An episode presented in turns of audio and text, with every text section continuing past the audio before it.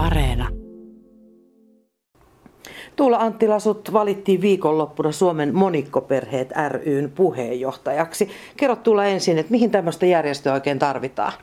Suomen monikkoperheet ry tekee, no meillä on, no lähdetään siitä, että meillä on 16 alueyhdistystä, jonka kattojärjestönä Suomen monikkoperheet ry toimii, ja kattojärjestönä me sitten tuetaan näiden alueyhdistysten toimintaa, ja alueyhdistykset taas omilla alueillaan ää, tuottaa monikkoperheille, ja monikkoperheitä on siis perheitä, joissa on kaksoset, kolmoset tai neloset, niin tota, eli samaan aikaan syntyneitä lapsia enemmän kuin yksi niin, niin sitten nämä alueyhdistykset tuottaa näille monikkoperheille vertaistukitoimintaa, erilaisia tapahtumia, ähm, koulutuksia, mitä ikinä tuleekaan, että mitä perheet kaipaa siihen arkeen tai tietoutta tai muuta, niin sitä tuotetaan. Ja kattojärjestö sitten tukee näiden alueyhdistysten toimintaa ja tekee omaa poliittista vaikuttamistyötä monikkoperheiden äh, etujen parantamiseksi ja yhdenvertaisuuden edistämiseksi. Miten hyvin Tuula teidän ääni kuuluu tämmöisessä poliittisessa päätöksenteossa? No mä ajattelen, että erityisesti se, että silloin kun me tehdään sitä vaikuttamistyötä se monimuotoiset perheet verkoston kautta, joka niin kuin tavallaan tärkein agenda on tehdä sitä poliittista vaikuttamistyötä, niin kyllä meidän ääni aika hyvin sitä kautta kuuluu. Toki tehdään myös niitä omia lausuntoja ja ja tota, omaa vaikuttamistyötä, mutta et, et kyllä, et kyllä me ollaan saatu hyvin niitä asioita myös läpi, mitä ollaan jaettu. Et, et, niin kuin esimerkiksi kun ää, nyt tehtiin niitä vanhempainvapaisiin liittyen kyllä, niin nyt siinä niin kuin meinas ensimmäisessä siinä ehdotuksessa meinas monikkoperheiden osalta heikentyä, niin nyt saatiin, saatiin vahvistettua sitä, että, että per, niissä perhevapaissa otetaan nyt niin kuin paremmin huomioon tämä monikko-odottajat ja sitten myös että ne niin kuin vanhempien, esimerkiksi vanhempien yhteinen niin kuin se aika perhevapaalla. Nyt on ihan pakko kysyä, kuitenkin kyse on poliittisesta vaikuttamisesta. Meillä on hallituksessa nykyään paljon nuoria naisia, jotka on saanut lapsia. Tosin ei tietääkseni monikkoperheitä siellä ei ole, mutta luuletko että tämä on vaikuttanut millään lailla perhepolitiikkaan? Hyvän kysymyksen kysy. tota, No kyllä mä varmasti jonkun verran on voinut vaikuttaa, koska tietysti silloin kun asiat koskettaa enemmän itseäni, niin niiden tärkeyden myös huomaa.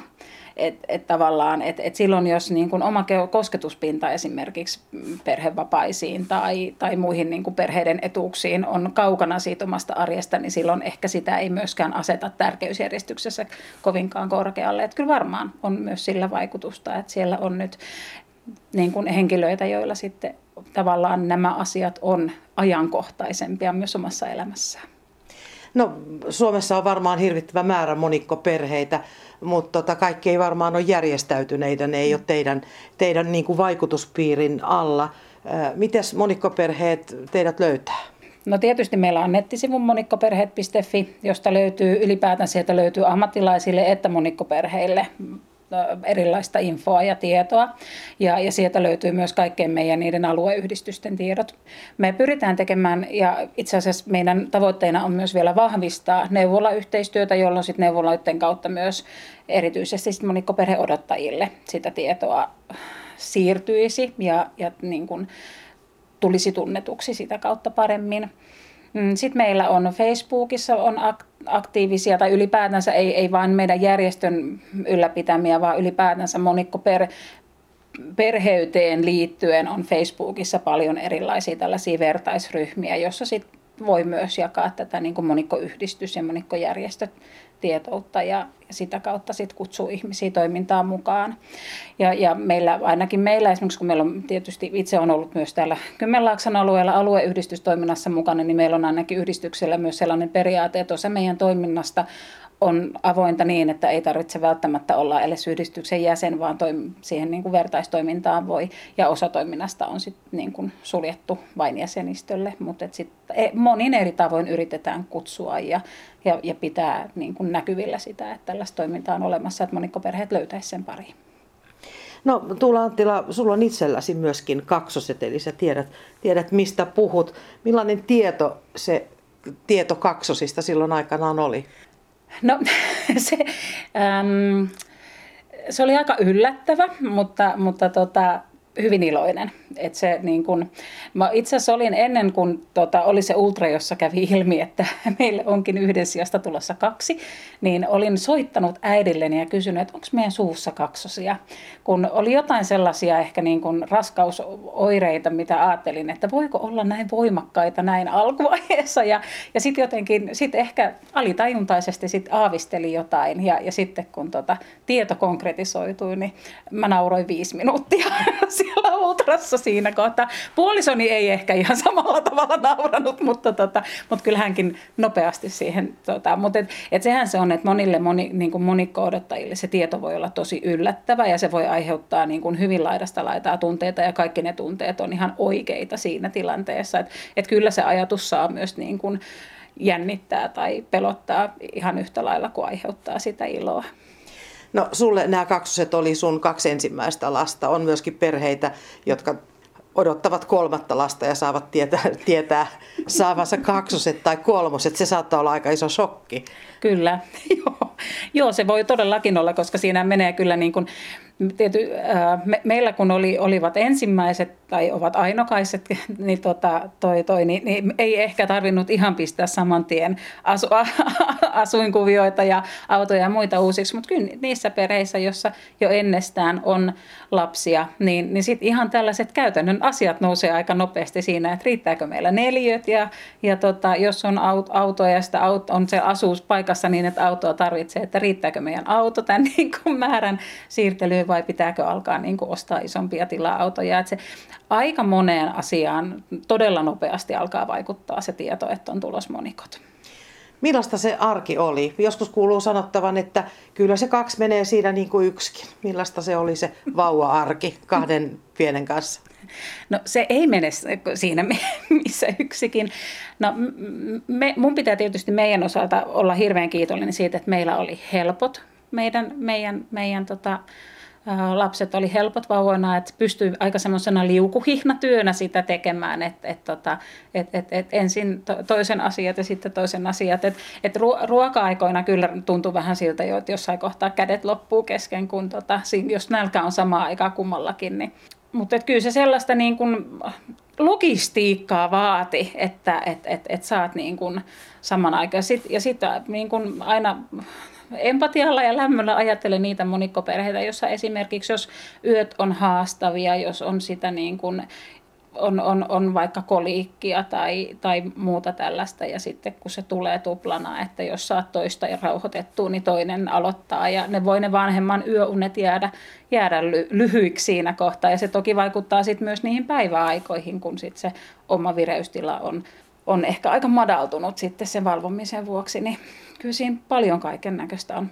Meillä onneksi meni aika sellaisena, että meillä oli, saatiin sellainen tasainen rytmi luotua, mutta, mutta ka- kaikilla ehkä semmoinen rytmintasaisuus ei onnistu. Et toivon, että kukaan ei mene ainakaan sanomaan monikko vanhemmille, että kyllähän se kaksi menee siinä missä yksin, koska kyllä se on se kaksi niin kuin tupla työmäärä myöskin. No aika nopeasti sä ryhdyit sitten itse perustamaan monikkoperheet ry paikallisyhdistystä tänne, tänne tota, Kymenlaaksoon. Joo, kyllä. Mä jotenkin silloin, tota, kun me, me jo odotusaikana meidän tota, neuvolan hoitaja yhdisti meitä muutamia monikko monikko vanhempia ja, ja sitten samanaikaisesti oli myös jo olemassa olevaa vertaistoimintaa ilman yhdistystä tällä alueella, johon sitten myös mekin lähdettiin mukaan, niin huomasi, että kuinka paljon siitä sai, että pystyi jakamaan niitä kokemuksia ja ajatuksia ja tunteita niiden muiden kanssa, jotka, jotka niin kuin tiesi, mitä se arki ja erityisesti hedelmillistä oli he, niin kuin, he, joilla oli jo vähän isommat ne omat monikot, et, jotka pystyvät et, niin että kyllä se, että siitä, siitä selviää ja, ja, ja on niin kuin sitä iloa ja onnea siinä. Että tota, niin, niin sitten jo, ää, aja, niin kuin siinä kohtaa siitä heräsi se ajatus, että, että olisi varmasti hyvä, että meilläkin olisi täällä ihan yhdistysmuotoisena sitä toimintaa, jolloin rahoituskin on, pystyy tavallaan ihan eri tavalla sitten järjestämään niitä asioita, kun on sitä niin kuin talous, myös talouspohjaamista järjestää ja on organisoitunutta toimintaa ja, ja on ihmisiä, jotka on sitoutunut siihen, että näitä asioita tehdään ja ja tota, tuotetaan, niin, niin sitten sit onneksi myös muut innostuivat ajatuksesta ja sitten sit saatiin perustettua tänne alueyhdistys, että just vietettiin viime vuonna meidän viisivuotisjuhlaa. Ja...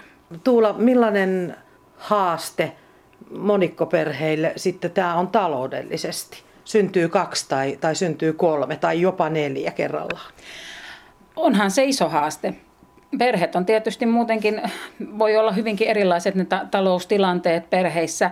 Ja kun sulle syntyy samanaikaisesti kaksi tai enemmän lapsia, niin jokaiselle kuitenkin pitää hankkia ne tota, omat, no meillä vajaa neljä kuukautta lapset nukku samassa pinnasängyssä, mutta siinä kohtaa, kun toinen alkoi kääntyä ja potkii sisarustaan päähän, niin oli pakko eriyttää omiin sänkyihin, mutta vaan kaikkea, ihan kaikkea, mitä hankit, pitää hankkia niin kuin tuplana tai triplana tai, tai jos on neljä, niin vielä niin kuin enempänä. Että et tavallaan, että et, et sä voi samassa autonistuimessa kuitenkaan kahta kuljettaa samanaikaisesti tai, tai tota, muuta. Että et kyllä se on, se on taloudellinen haaste Millaista vertaistukea sä itse sait silloin paikallisyhdistyksestä monikkoäitinä?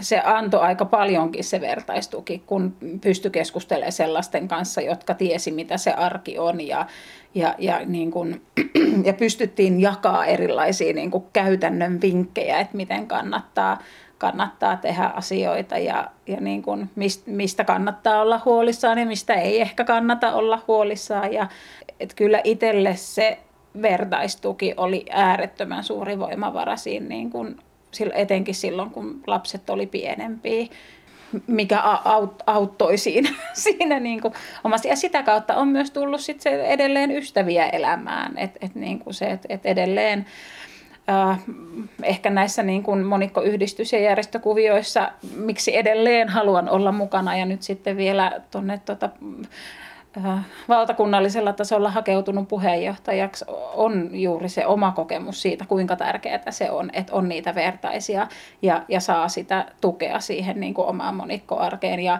ja pystyy puhumaan asioista, niin että ei tarvitse selittää kenellekään, mitä se monikkoarki on tai, tai, tai niin kuin, et, et, et on niitä, jotka ymmärtää jo ihan niin kuin muutenkin